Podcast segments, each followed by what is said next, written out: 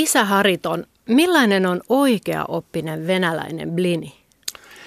No itse asiassa sellaista ei ole kuin oikea-oppinen blini, mutta blinejä on hyvin monta erilaista ja valmistustapoja on hyvin erilaisia.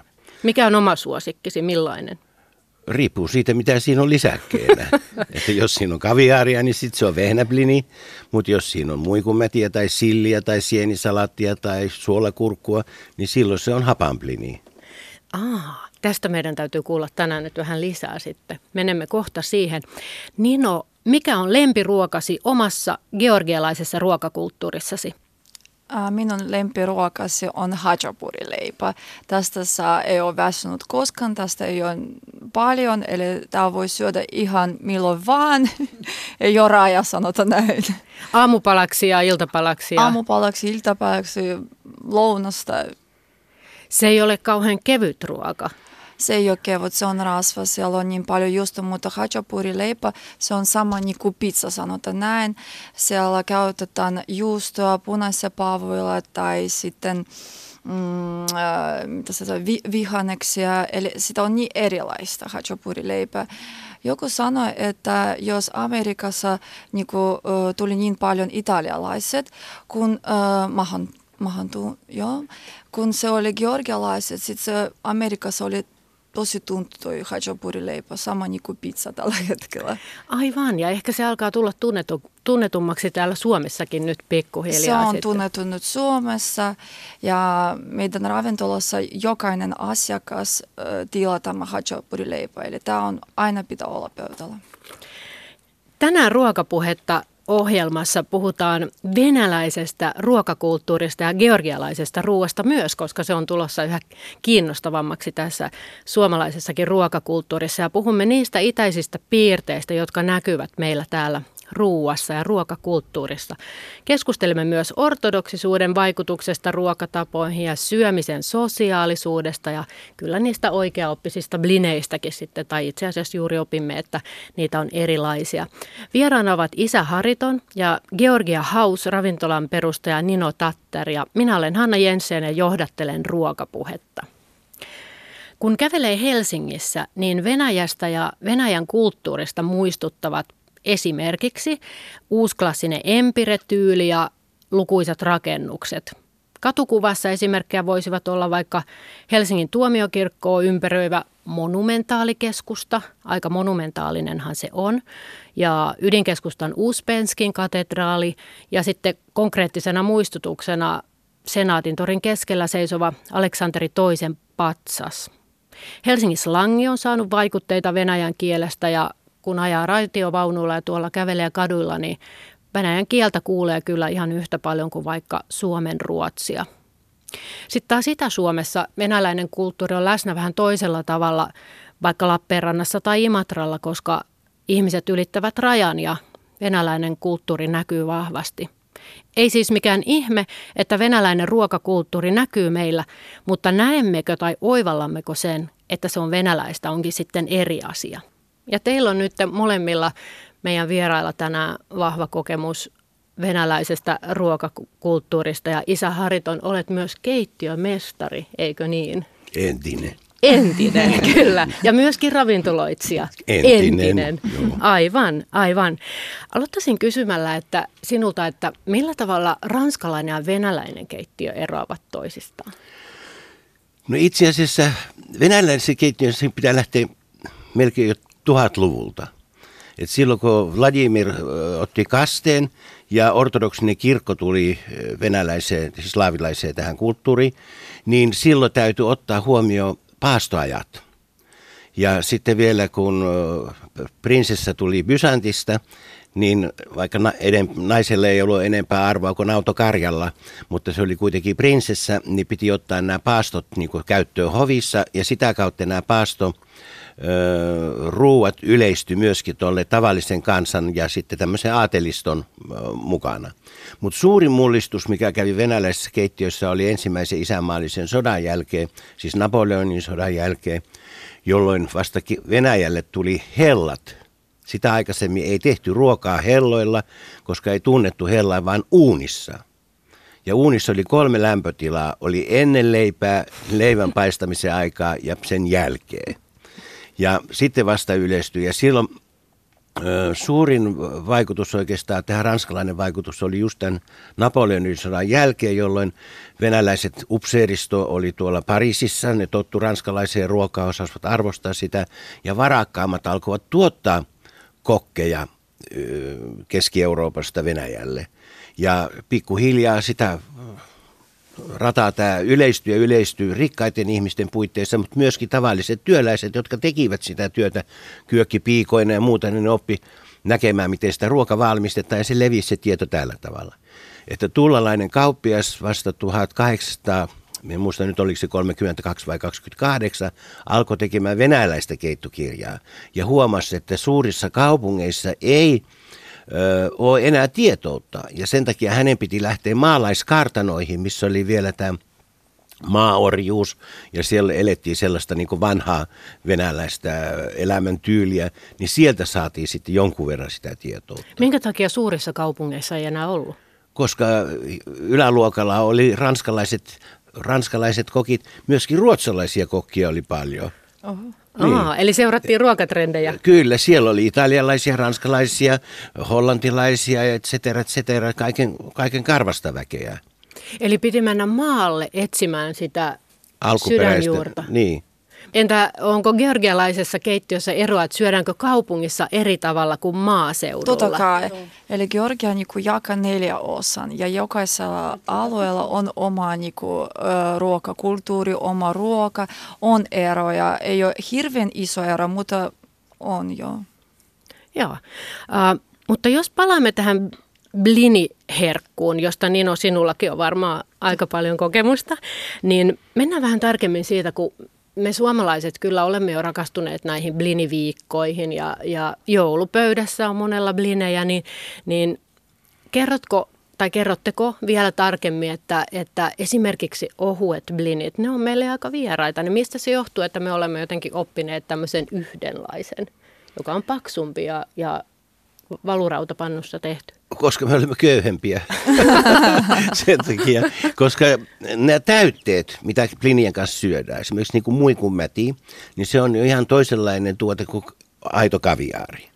Ja silloin siinä voi olla voimakkaampi vastamaku niin se, ja sitten kun siinä on raat, sipulit ja kaikki muut tämmöiset sörselit, niin silloin siinä saa olla sitä voimaa siinä myöskin siinä itse taikinassa. Mutta vehnäpili, niin taas se on semmoinen mieto ja neutraali maku, niin silloin kaviarin maku taas voimistuu siinä. Et minä en esimerkiksi tätä, niin kuin puhutaan punaisesta kaviaarista, joka on aika huono tuote minun mielestäni, niin en, en kirveelläkään söisi vehnäplinin kanssa, mutta hapamenplinin kanssa voisin nielasta sen. Laitatko olutta tattaritaikinaan? Laitan ollut. Millaisena blinin itse syöt mielellään, niin on jos vaikka tilaat jossain toisesta ravintolasta? Rahkan kanssa mä tosi tykkään. Rahkan kanssa? Joo. Smetana ja rahka, se on ihana maku. Täytyy sanoa, että en ole koskaan syönyt blinia rahkan kanssa. Entä sisä Hariton? Mutta se on vehnäblini. Joo. Valkoinen blini. Joo. Smetana rahka, siellä voi laittaa se hiiloa ja sitten se sekoitus ja mm on hyvä. Tiedän jutun, mutta en erikoisemmin pidä siitä. Aivan. Mä tykkään makeasta blinistä enemmän kuin sulla. Mikä blinien asema on Venäjällä, venäläisessä ruokakulttuurissa, että, että onko vielä jotain, mitä me emme ole ymmärtäneet sen herkun kanssa tehdä? No blinithän kuuluu oikeastaan maslenitsaan, mm-hmm. siis paasto edelliseen viikkoon, koska silloin on luovuttu jo lihasta ja sitten on maitotaloustuotteet vielä sallittuja. Ja linejä syötiin just tämän viikon aikana erilaisia ja erilaisilla täytteillä, koska eihän kukaan jaksa viikkoa popsia sama, ei kaviaaria, eikä, tai kyllä minä voisin syödä seitsemän päivää kaviaariakin, mutta nämä, nämä on tämmöisiä äh, niin perhekohtaisia juttuja. Mutta sitten vasta viimeisenä päivänä syötiin kaviaarin kanssa. Entäs Nino, onko tämä sulle tuttu tämä malenitsa? Joo, Maslenitsa. Anteeksi, mas, Maslenitsa. Maslenitsa. Ja se just oli Suomessa, mä olen käynyt. Siellä se oli iso juhla, siellä on tosi paljon blinejä, tanssi, laulia, että jo, eli just oli tämä vuonna. Et se ei ole pelkästään ruokaa. Ei, ei se, on karnevaali, ei, se on karnevaaliviikko. Se on tapa, joo, joo. eli karnevaaliviikko. Luuletteko, että se lyö läpi Suomessa? Voisiko se tulla isommin meille tämmöiseksi uudeksi karnevaaliksi? Jos meille tulee amerikkalaisesta kulttuurista Halloween ja tämän tyyppisiä, niin olisiko tällä No, no ainakin jos se valmistaudutaan paastoon, niin pasalusta sitten se, sit silloin aika. Mutta jos on pelkkää karnevaalihumua, niin se ei sitten oikein niin istu. Aivan. Mm. Että se täytyy sitten tuoda kunnolla ja oikein. Mutta venäläisessä kulttuurissa plinien käyttö oli esimerkiksi ennen häitä, niin appivanhempien, toinen appivanhemmista ruokki kolme päivää syötti erilaisia plinejä. Oh. Että kun häätkin oli monen, niin kuin viikon juhlallisuus meni niissä häissä, niin siihen kuului myöskin esimerkiksi häätraditio, että annetaan plinejä kolme päivää ennen häitä. E- eli oliko se näin, että kun nuori nainen osa laita se blinja, se tarkoittaa, että hän on hyvä vaimo sitten? Oliko se näin? niin, no siinä on justiinsa, että, mutta tietysti minä katson hyvin usein vähän varakkaammasta puolesta tätä mm. keittiötä, en niinkään talonpoikaispuolelta. Itse täytyy nyt tässä miettiä, että mikä on tämä vaimotaito blinien suhteen. Sentään tiesin, että olutta voi laittaa tattaritaikinaan. Eli mitä ohuempi se blinit on, sitä se on parempi ja oikea, oikeasempi. Niin, tuo valkoinen plini, joo, just, joo, joo, Mutta taas tattariplinistä sanotaan, että siitäkin pitää kärpänen läpi lentää. No niin, nyt meille tiputellaan koko, koko matkan varrella hyviä uusia ruokavinkkejä. Entäs sitten semmoinen alkuruoka, jonka itse koin ainakin 90-luvulla todella hienoksi ja, ja jotenkin vähän ylelliseksi, että otettiin suolakurkut, sen päälle valutettua hunajaa ja smetanaa. Niin kuinka iso klassikko tämä on venäläisessä ruokakulttuurissa? No itse asiassa se ei ole mikään venäläinen klassikko. Se on vähän tämmöinen... Tätä niin vastausta niin pelkäsinkin. Koska äh, suolakurkut, paistettu hapanleipä ja sen päälle hunajaa, niin käytettiin luostareissa hyvin usein. Ja papisto käytti tätä vähän niin kuin tämmöisen niin kuin jälkiruokajutskailuna – ja se oli semmoinen niin kuin vähän, mutta siihen tämä smetana ei taas sovi, sit kun paastoaika ei saa syödä smetanaa. Joo. Niin tämä on tullut vähän tämmöinen niin ravintolatrendi Suomessa. Ja luultavasti se alkoi ravintola Belvyystä. Se on mahdollista, mm. se on mahdollista. Kotonahan sitä tehtiin ja, ja todella niin kuin tällaisessa vuosipäivänä tai jotain niin kuin juhlittiin, niin tuntuu, että tämä on hieno alkuruoka. Mutta nyt alkaa val, niin kuin paljastua ja valjata se, että paast, kuinka suuri merkitys paastolla on ollut ruokakulttuuriin. Kyllä, uh, miten muuten smetanan asema venäläisessä keittiössä tai georgialaisessa keittiössä noin muuten on? No smetana tietysti, sehän on melkein, käy ihorasvastakin. Että sitä voi käyttää ihan mihin hyvänsä. Jos aurinko esimerkiksi polttaa ihon, niin smetana sivellään. No totta kai. Niin. Joo. Se laittaa jokaisen ruokan, eli keiton, jälkiruokan. Eli... Mutta georgialaisessa keittiössä meillä on oma, se on mazzoni. Se on va- vähän hapokas. Ja sitten on sama juttu kuin aurinko paistaa, se laitetaan. Ja me käytämme mazzoni. Se on niin kuin turkilainen jogurtti, sama, melkein sama. Koostumus. Joo. Joo. Onko tuttu sinulle Matsoni. tämä georgialainen? Ne jogurttipuolet on vähän heikkoja.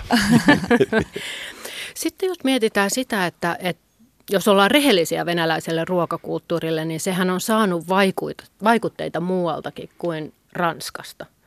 Kyllä, jo, joka puolelta ja sitten entikin Neuvostoliiton aikaa, niin silloinhan tuli kruusialainen ja kaikki nämä moldovalaiset ja valkovenäläiset ja ukrainalaiset ruuat tuli niin kuin joka päiväiseen pöytään. Kyllä, esimerkiksi niistä on, jos nyt mietitään anteeksi ääntämyksen, niin kun kerron näistä ruuista Suomen ääntämyksellä, niin vaikka borssikeitto. Niin... No Ukrainassa borsch, niin se tarkoittaa melkein soppa kuin soppa. Okei. Okay. Ja se ei ole semmoista, niitä on, borsseja on lihallisia, lihattomia, kanaborssia, niitä on lihasta keitettyjä borsseja, erilaisia. Mulla on monta sataa reseptiä, kun mä yhdessä välissä keräsin niitä borssireseptejä, niin mulla on semmoinenkin borsresepti, missä on pelkästään papuja ja vähän vihanneksia. Mä luulen, joo, anteeksi, että mä luulen, että perinteinen venäläinen keitos on varmaan akroska. Akroska, joo. Akroska. Akroska. Se syötään kylmänä kesäaikana. Kesäaikaan, Tämä joo. on perinteinen äh, venäläinen keito, mutta se borsch varmaan Ukraina. Ukrainasta, joo, turva. Joo. Ja sitten Venäjällä täytyy muistaa, että siellä on saljanka Joo, ja tää sitten kaikki ihan- nämä ksiit ja kaikki muut tällaiset. Shi, Shi, joo. niin, että ne, mm, Aivan. Tässä välissä täytyy kertoa, että meillä on täällä vielä pieni yllätys vieras sohvalla, että Ninon äiti on täällä ikään kuin tulkkina ja kielioppaana, jota kylläkään ei selvästikään tarvita, että jos kuuluu ääntä taustalta. Mutta keittokulttuuri ylipäätään taitaa olla todella tärkeä venäläisessä ruokakulttuurissa. kyllä. Se venäläinen sanalasku sanoo, että kun syöt lusikalla, olet niin kuin nuotalla. Mutta jos syöt haarukalla, niin olet niin kuin pilkillä. Aa, hyvä. Nyt Me- opimme tämänkin. Joo, meidän keitiossa sama juttu, että meillä on eri äh, keitovalikoima ja myös on ähm, äh, semmoinen keitto niin kuin hash esimerkiksi se hash-keitto syövät aamulla, krab, jos kun oli eilen juhla, sen jälkeen se auta, eli krabun jälkeen. Sitten meillä on, on tosi suosittu ja tuntuu keito harcho naudan lihalla ja sit, mm, sama niin kuin Venäjällä, tosi iso eri eh, valikoima keito. Joo. Entäs sitten patakulttuuri, jos miettii tätä vahvaa uunissa tekemisen perinnettä, niin löysin tämmöisen lampaanlihapata plov. Bluff. Bluff. Itse asiassa se bluff-sana, se on vähän, äh, niin kuin, mä poinjaan sen sillä tavalla, että bluff on, että kaikki ainesosat on paistettu erikseen ja riisi on siinä päällä. Ah. Se ei ole pataruokaa. Se ei ole pata. Ei. Okei, okay. mikä olisi sitten semmoinen niin kuin oikein patojen pata? No ragu, Joo. lammasragu esimerkiksi, se on hyvä, koska siihen käytetään kaikkia meidän Suomessakin saatavia juureksia ja sitten peruna vielä ja sitten se haudatetaan uunissa pitkään, että lammas menee semmoisiksi niinku, Oikein mureaksi. miksi tämä nyt on, nyhtöporsasta. Nyhtö, lammas menee nyhtöporsaaksi. Joo, muuttuu joo. Juuri näin.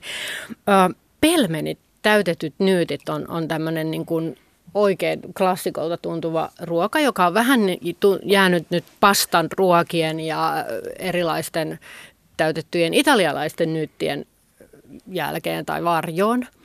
Niin mitä kertoisitte pelmeneistä? No venäläisistä pelmeneistä, mullahan oli ravintolassa niin sanottu pelmenilista.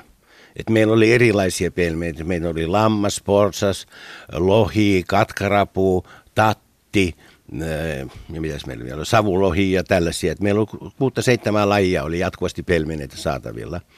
Ja, ja tota, nekin, niitäkin syötiin aina eri vuoden aikaan. Paastoaikaan syötiin kalapelmeneitä tai tattipelmeneitä, että näissäkin oli vähän semmoinen, mutta Suomessa se ei ole mennyt läpi ja yleensä menee, ei mene sen takia läpi, koska pelmenitaikinassa, siinähän ei käytetä niin pastataikinassa niin paljon munaa. Mutta esimerkiksi minä valmistin meidän ravintolassa, missä oli pasta, niin pastataikina ja siihen tein nämä pelmeenit. Niin Joo. se, silloin ne meni kaupaksi, se oli tosi suosittua. Ja niitä syötiin sitten etikan, smetanan ja tuon voisulan kanssa. Tai sitten jonkun tattimuhennoksen tai jonkun muun kanssa. Että se on. Mutta sitten nuo mantit on taas tuolta justiinsa, äh, kuuluuko teille manti? Eli meidän keitiossa se on tosi hyvä annos, eli se on semmoinen niin kuin hinkaali. Se Niin, on, hinkaali, joo. hinkaali, se on, tää, tästä voi jutella tosi paljon. Tämä on isompi kuin pelmenit. Eli georgialainen keito on tosi rikka, siellä on paljon ruokaa, me syömme ja sama aikalla juomme. Ja hinkaali... No ei teistä usko, että työtä syömään. Me laitetaan. Ja hinkaali on semmoinen ruoka, siellä sisällä on mehua, mehu ja sama tavalla sä syöt se liha, mitä on sisällä ja sama, tav- sama aikana sä juot se mehua. Ja sitä tarvii syödä niinku kä- käteis, kä- käsillä. Käsin. käsillä.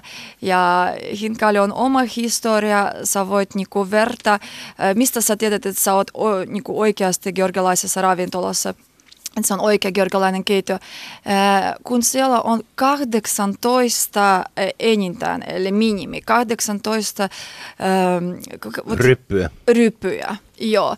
Ja sitten sul pitää tämä mm, pipo varma ja te käteisellä, että sä otat se pipo, syöt se, juot se mehua, syöt se liha ja hinkali se voi olla myös, ei vain lihalla, se voi olla perunalla myös, herkkusienillä, juustolla.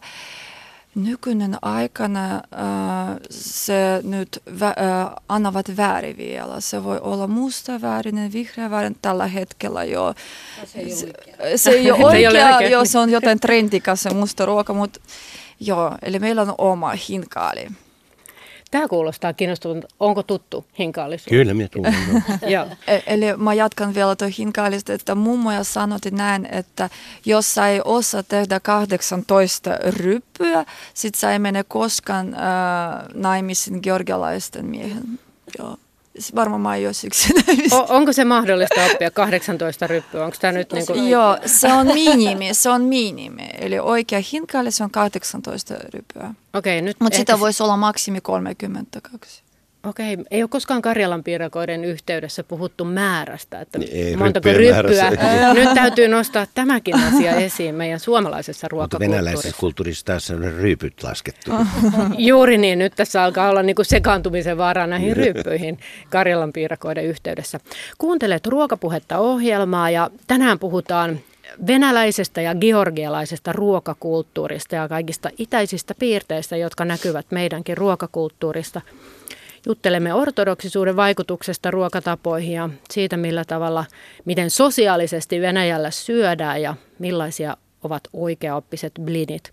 Vieraana ovat Isä Hariton ja Georgia House ravintolan perustaja Nino Tatter ja minä olen Hanna Jensen ja johdattelen ruokapuhetta. Jatketaan vielä vähän näistä meidän herkuista, jotka tunnemme ja haluamme vähän oppia lisää, että mitä muuta venäläiseen keittiöön kuuluu. Etikkahan taitaa olla jossain määrin aika yleinen säilöntä aine vaikka vihanneksille. Kaikki etikkaiset kasvikset, kaalit.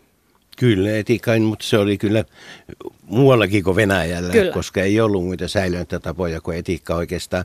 Sitten yksi oli kaivoa upottaminen, se oli myöskin semmoinen, mitä käytettiin, ja, ja tota, hapattaminen, se on myöskin yksi. Ja varmasti tämä hapan maku on tullut ehkä sieltä Suomeen. Mehän Kyllä. pidämme kanssa Suomessa Kyllä. happamasta mausta. Uh, entäs sitten, olin ruokakaupassa ehkä pari vuotta sitten ja uh, silloin tuli tämmöisiin isompiin marketteihin niin sanottuja etnisiä hyllyjä. Ja siellä saattoi olla vaikka meksikolaisen ruoan hylly ja aasialaisen. Ja sitten oli myös venäläisen ruoan hylly. Ja siellä oli majoneesipurkki. Ja jäin vähän siinä miettimään, että miksi täällä on majoneesipurkki mm-hmm. näiden kaikkien mm, tuotteiden seassa. No se johtuu yksinkertaisesti Neuvostoliitosta. Koska äh, Stalinin aikaahan Neuvostoliitossa oltiin hyvin laajasti semmoinen kuin obse, obsestoinen pitanje, siis semmoinen niin kuin kansanruokailu. Ja silloin painettiin semmoinen kunnianhimoinen kirja kuin Kulinaaria. Ja siellä oltiin hyvin edistyksellisiä siihen, että ihmiset ei enää kotona tekisi ruokaa valmistaisi, vaan ne ottaisi tämmöistä niin polfabrikaat, niin tuolta kaupasta ostaisivat. Einekset. Niin, ja silloin oli sitten tietyt ruuat, mitä emännät teki, niin ne oli sellaisia esimerkiksi niin kuin salatolivia ja kaikki nämä muut. Niihin tarvittiin majoneesia. Sitten venäläiset neuvostoliittolaiset hyvin usein kuoruttivat mm. lihaa tai kalaa, panivat majoneesia päälle ja työnsivät uuniin. Mutta jos et työnnät suomalaista itse tehtyä majoneesia uuniin, niin sehän valuu kaikki rasvo pois siitä. Et en tiedä, mistä ne sen majoneesissa on valmistaneet. Niin. Entä georgialainen keittiö, onko siellä majoneesi vahva? Tosi vähän, me emme käytä se majoneesia. Mutta aliviasalaatti on tosi tuntuu ja vuoden mm, aikana se on juhlassa jo u- uusi vuodes. Uutena vuotena. Meillähän sitä kutsutaan lähin versio siitä Italian, Italian salaatti. joo. Ah, Kyllä. Ja Yhdysvalloissa se on Russian salad. Joo, joo. Aivan. Eikä myös Ranskassa myöskin. Ranskassa myöskin. Ja Italiassa käytetään myöskin venäläistä salattia nimiin. Keskustellaan vähän siitä, että millä tavalla teidän ruokakulttuureissa syödään, miten sosiaalista se on. Kerran keskustelin erään venäläisen Suomessa asuvan miehen kanssa ja hän sanoi, että olisi sula mahdottomuus toimia niin kuin suomalaiset usein tekevät, että avaat oven ja joku on rappukäytävässä ja siihen jäädään keskustelemaan asiasta, vaan jos ihminen tulee luoksesi, niin hänet pitää kutsua sisään ja hänelle tarjotaan jotakin ja semmoinen niin kuin kylmäkohtaaminen ilman ruokia tai juomia on outo. Se on kyllä totta että suomalainen puhuu oven välistä asiassa, mutta venäläinen ottaa sen kyllä sisälle sen ihmisen ja yleensä heti tarjoaa jotakin tai kysyy, että millä minä voin sinua niin kuin, ilahduttaa. No eilen mulla on hyvä esimerkki. Yksi rouva tuli käymään hakemaan ikonilautoja meiltä ja me oltiin just keretty syö. Mulla oli talkoolaisia, niin me olin tehnyt sitten kieviläisiä kyljyksiä niille talkoolaisille kun löysin sieltä hautuusmaalta halpaa kanaa. niin, tota, niin mä kysyin heti siltä, että ootko sä syönyt tänään lounasta? Sano en ole, kun mä tulin uimahallista justiinsa. Mä sanoin, no siinä on taretkeja sen, kun rupeat syömään. Että, nyt on isä Hariton pakko kysyä, että jos hautuumalta löytää halpaa kanaa, niin kuulijoille on nyt kyllä nyt selvitettävä tämä. Ai niin, että pappi etsii ruokansa hautuusmaalta. Ei, no se on se viimeinen myyntipäivä. Koska minä olen ruoan kanssa ollut tekemisissä ja mä tiedän, että se ei mene pahaksi siihen just siihen hetkeen asti. Mm. Ja tämä on niin kuin minusta kamalaa, että niitä ei voi sitten lain mukaan ehkä antaa ihmisille tai myyä ihmisille enempää. Ja menee valtavat määrät ruokaa hukkaan. Eli meidän maassa vieras, eli georgialainen maa, se on tosi se sana oli, vaikka vieranvarainen maa. Kun vieras tuli, se tarkoittaa, että Jumala lähetti häntä. Ja mm. georgialaisessa voi tulla vieraan aamulla, yöllä, ihan mitä vaan. Onko sulla vapaa päivä tai sä olet menossa töihin. Kun viera tuli, se tarkoittaa, että Jumala lähetti hän. Sitten sä otat vapaa päivä, sulla löytyy ruokaa, sulla löytyy juoma. Tekstiviesti esimiehelle, että joku tuli aamulla käymään. Jumala lähetti. Jumala lähetti, tulen Eli Jumala muista sinusta, kun vieras tuli sisään. Ja siksi varmaan Georgiassa on tosi tuntu turistille ja esimerkiksi viime vuonna oli 6 miljoonaa turistia. Että tosi mm, vieraanvarainen maa. Kyllä. Entä sitten tämä maljojen nostaminen, nostamisen kulttuuri? me nostetaan Suomessa malja, sanotaan skol tai kippis ja sitten otetaan hörpyt, niin mitä tämä Venäjällä tapahtuu? No yleensäkin venäläiset puhuu tästä maljojen nostamisesta, kun ne istuu suomalaisten ruokapöytään. Etenkin mm-hmm. nyt, kun nämä kurmeilijat ja kaikki viiniasiantuntijat, lörpöttelijät, niin ne aina analysoi sitä viiniä ja sitten ne juovat sitä. Niin venäläinen miettii, että onko nämä juoppoja kaikki, kun nämä ei puhu mhm. mitään muuta kuin siitä viinistä ja sitten ne juovat sitä. Ja venäläinen taas nostaa, vaikka ne juovat aika paljonkin, mutta kuitenkin aina joka lasille puhutaan isäntäväelle tai naisille tai mikä aihe milloinkin on, otetaan siihen teema. Ja tämä minua harmittaa itsestäni, että minäkin olen laiskaksi tullut näin puheiden kanssa, koska se porukka istuu sitten taas kun täit tervassa – puhumatta mitään. Niin. Että ne ei osaa vastata niin kuin näille puheille. Aivan. Ja mä muistan aina ennen, mä nautin oikein, kun Uspenskin katedraalissa ennen äh, oli tämä ka- kuorolaisten karonka, eli tai siis semmoinen niin mm. Pikkujoulu, loppiaisen aina, siis joulun jälkeen, kun paasto on loppu. Ja sitten niitä kuorolaisia oli kolme neljäkymmentä siinä pö- ruokapöydässä. Hyvin usein mä tarjosin niille sitten myöskin sen ruuvan, mutta mä tarjosin sen takia, kun mä rakastin sitä, kun ne piti niitä puheita. Ensiksi piispalle, on monia vuosia kirkolle ja niin poispäin ja kaikkea tällaista muuta. Että se meni niin kuin, ja sitten kiitettiin, jos jollakin oli joku vuosijuhla tai joku muu vastaava, ja sitten lauletaan Nuogajäljeltä monia vuosia. Ja siinä on semmoista niin ohjelmallista. Ja silloin siellä saatoit istua siinä ruokapöydässä kolme, neljä tuntia ihan vapaasti, eikä yhtään puutunut takapuolella. Mm. Niin. Georgiassa äh, se on se erikoismies äh, nimellä Tamada. Äh, tunnessa Tamada, se on niin pöydän johtaja. Eli Malia, se on se rooli, että sä puhut lyhyt, mutta tosi, tosi ähm, suuri viisaus. Ja äh, georgialainen maa on uskollinen meillä on ortodoksi uskonto ja ensimmäinen malja äh, Juma, Jumala. Ja äh, sä sanot, niin kaikki ihmiset ovat sama mm, tasolla sä kiität Jumalaa, kiität vieraille, että se malja on tosi tärkeä rooli. Ja Malja voisi puhua enintään 80 sanaa. 80. Sitten äh, georgialaiset juovat äh, särvestä. Mm. Ja se on, meillä on semmoinen, mä kerron teille, kun te menette Georgian, tiedätte, jos äh, Malja antoi sulle se särvi, ja, sanoi vaikka, että hoita pikku hetki, mä tuun kohta, se tarkoittaa sulle pakko juoda lopuksi, mitä siellä on. Muuten sä ei pysty laittaa sen niinku pöydälle, että se kaataa. Että semmoinen niinku vitsi on. Entäs venäläisessä kodissa, jos mietitään niitä tapoja, mihin me ei päästä katsomaan välttämättä, niin, niin millä tavalla venäläisissä perheissä mahdetaan syödä tällä hetkellä? Onko tämä kiire ja länsimaiset tavat ja einekset ja jogurtit ja seisten syömiset ja tämmöiset mennyt ihmisten koteihin vai millaisia Ky- traditioita? Kyllä, hyvin pitkälle. Hyvin pitkälle. Ja, mutta tietysti täytyy muistaa, että suurin osa tätä porukkaa, joka asuu nyt täällä, niin ne on Neuvostoliiton perillisiä. Joo. Ja niille se keitto on niin se mm, pääruoka, mitä hyvin usein ne tekee keittoja ja syövät keittoa. Mutta esimerkiksi meillä niin syöttiin aina alkuruuaksi keittoa.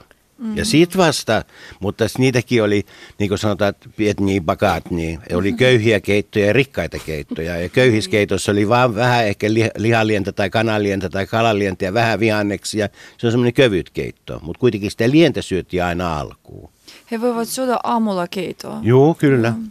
Kyllä. Mitä venäläisessä tai georgialaisessa keittiössä, jos nyt puhutaan ihan konkreettisesta keittiössä meidän kodissa, niin mitä siellä on sellaista, mitä suomalaisessa keittiössä ei ehkä ole? No, kuinka minä nyt sanoisin? Ihan ainakin, vaikka suoraan. ainakin mulla on epäjärjestys. siis kun mä aina sanon sen, että keittiön ei tarvi olla semmoinen disciple, vaan se on, siinä pitää olla se keittiön leima myöskin, että siellä kattilat näkyy ja kauhat näkyy ja mm. siivilet ja että ne ei ole kaikki kaappiin piilotettu ja pöydän pinnat on valkoista marmoria ja niin poispäin, vaan että se keittiö on keittiö. Ja ihmisillä Suomessa tänä päivänä keittiöissä, niillä on hirveästi kaikkia kapitalistisia yhteiskunnan humputuksia, toastereita ja miksereitä ja maksereita ja moksereita, mutta ne on kaikki siellä kaapeissa. Ja Anna Armias lähetsi joka kerran kaivamaan ne ulos laittamaan pöydälle ja töpsinit. Vaan ne pitää olla siinä näkyvillä. Eli meidän keittiössä suomalaisilla ei ole meidän hachapurileipää ja sitten meillä on jälkiruoka. Mä kerron yksi historia jälkiruoasta Churchilla. Esimerkiksi se on tosi suosittu, kun sota-aikana se antoi äh, mummo ja sotilas, sotilakselle mukaan. Se on semmoinen niinku, äh, saksa pähkinät ja sen päälle on laitettu se rypäle mehua, mm-hmm. viinirypäle mehua. Ja se on niinku näköinen, mutta se tosi auto ihmiselle sota-aikana. Tätä, e, meillä on tosi iso jälkiruokavalikoima ja toi hachapurileipä ja suomalaiset tosi tykkäävät sen.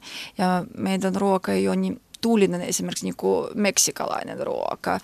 Ja väärin ymmärrys, kun äh, puhutaan, että meidän ruoka on, laitavat tosi paljon valkosipuolia. Joku, mä muistan joku asiakas sanoi, että tosi paljon valkoisia. Ei. Meidän ruoasta laitavat tosi paljon saksapähkinät. Eli me käytämme sen niin kuin maustena myöskin.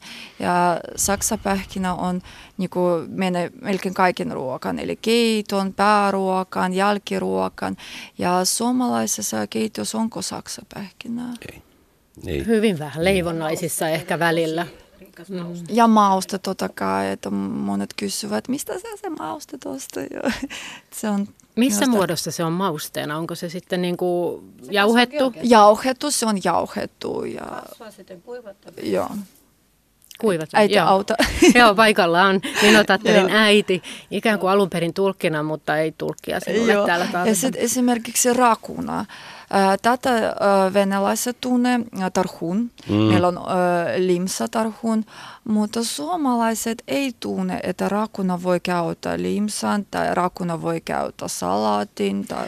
Mutta kun meillä on Suomessa vaan oikeastaan ainoastaan yksi rakunalaji, mitä saa ostaa, kun rakunoitahan on monia eri lajeja. Mm. Niitä on voimakkaita mietoja, pensasrakunaa ja kaiken näköisiä tällaisia, mutta meillä on hirveä suppea, suppea valikoima kaikessa Suomessa, vaikka meillä on hylly täynnä kaikkia purkkeja purteloa, missä me oliviöljykin, niin 75 eri sorttia, mutta sitten tällaisia tuoretuotteita ei ole. Eikä rakuna muutenkaan ole edes se yksi kauhean usein mm. suomalaisessa ruoassa. Niin ei, ei, ha, ei, ei suomalaiset tunne rakuna oikeastaan. No onko teekulttuuri vielä vahva venäläisessä perheessä ystävien kesken?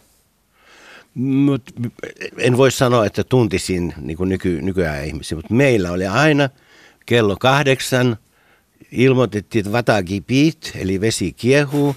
Ja sen jälkeen mentiin keittiöön ja laitettiin chainjaka, no ensin lämmitettiin se chainjaka, sitten pantiin teeheinät sinne, sitten pantiin kipitkaa päälle ja sitten samovaari vietiin ruokasaliin. Ja sen samovaarin ympärillä istuttiin sitten puolelle öille asti. Mm-hmm. Laitettiinko hilloa tehdä? Ei. Siis se on ihan ja hermostunut aina tässä. ja sitten se pieni lauta. Niin, krimankki, krimankki. Mm-hmm. Siis on semmoinen pienlautainen teelasi vieressä ja siihen otetaan hilloa. Ja sitten aina seurattiin sitä, kun oli vieraita, että monennella lasilla laittoi sen sitruunaviipaleen sinne. Ja sitten saatettiin sanoa, että Paula Aleksejevits, että ainoastaan viidennelle lasille vasta laittoi sitä sitruunaa, että olipas hyvä tee. Siis se on sen takia, kun se seisoo samovaarin päällä se tee, niin se kitkeröityy pikkusen. Ja silloin tällä sitruunalla tai jopa hillolla tai tuoreilla mansikoilla tai jollakin muulla marjoilla poistetaan sitä kitkeryyden makua, koska teetähän juotiin neljä, viisi lasia, kuusi lasia illassa. Ja mitä sen kanssa tarjoiltiin? No se riippuu vähän talosta. Mitä, hi, hilloja mm. oli erilaisia. Sitten niitä arvosteltiin niitä hilloja. Että me oltiin siellä teellä ja niin. silloin oli aika hyvä hillo tänä vuonna. Ja, mm. Georgialaiset juovat kylmäkahvia, oma kahve, mitä on keitetty uh, kuuma uh, hiiva, hiivalle, hiiva, pisok. Hieka, hiekalla. Hiekalla, kuuma hiekalla, anteeksi, keittävät kahvia, sama niin kuin, melkein niin kuin tyrkiläinen kahvia, mutta ei teetä. Sitten olen Pietarissa saanut maistaa semmoista marjajuomaa, jälleen kerran anteeksi ääntämykseni, mors. Morsi. Mors. Joo. Ja mistä se on tehty? No niitä on puolukasta, karpalosta, tällaista marjoista, mutta äh, ennen aikaa venäläiset teki kvassia. Mm. Ja kvasseja on erilaisia. Niin kuin myökin nyt tehdään äh, aduvanchiki, tuo voikukka, kvassi sitten kuusenkerkkakvassia, nokkoskvassia, sitten voi tehdä viinimarjalehtikvassia ja kaikkea tällaisia, ja sitten marjoista puhumattakaan. Ja, nämä, ja kuivista leivän kanneesta tehdään kvassia. Mm. Ja kvassi on vähän samanlainen juoma kuin sima. Mm.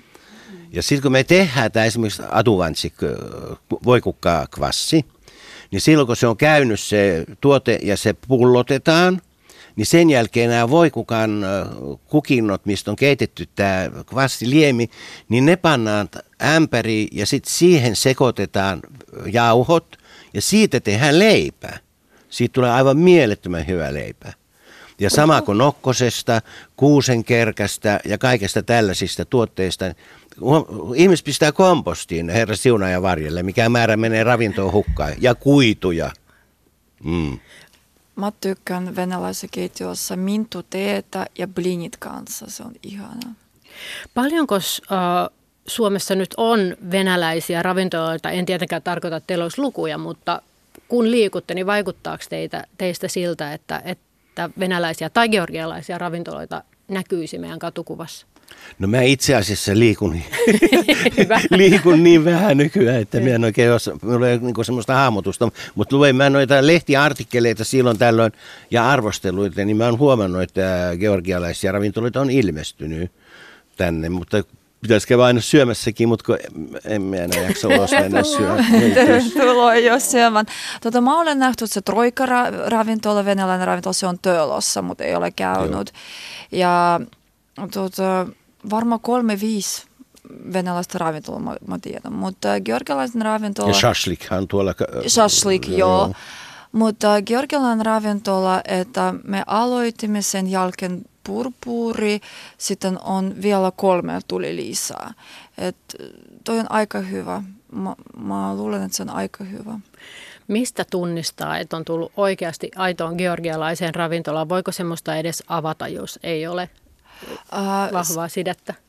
Pitäisi olla, ähm, jokainen voi laittaa se ruoka, mutta parempi ja oikeasempi se riippuu kokista. Ja meidän koki kaikki ovat tullut ö, Georgiasta. Kiitos tästä valtiolle. ja ja äh, mä luulen, että toi hinkaali, se on tärkeä rooli. Kun sä tulet ravintolassa, sä huomaat, että siellä pako olla mehua. Jo, ja sitten shashliki pitäisi olla tosi sochne, mau, maukas. Mm. Viini on tärkeä rooli. Et meidän ravintolassa me itse tuomme viini Georgiasta. Se on kahdesta, joo. Että tärkeä ja hachapuri. Sitä on niin, miksi hachapuri on niin hyvä, koska se on niin eri reseptiä. Jokainen laita oma tavalla. Ja tämä on myös... Miten vahva viinikulttuuri Georgiassa on? Tai se on sama vahva niin kuin ruoka. Sä syöt sama tavalla juttelet, samalla tavalla kerrot se malja. Ja se on tärkeä rooli viini ja jokaisella perheessä oma talon viini.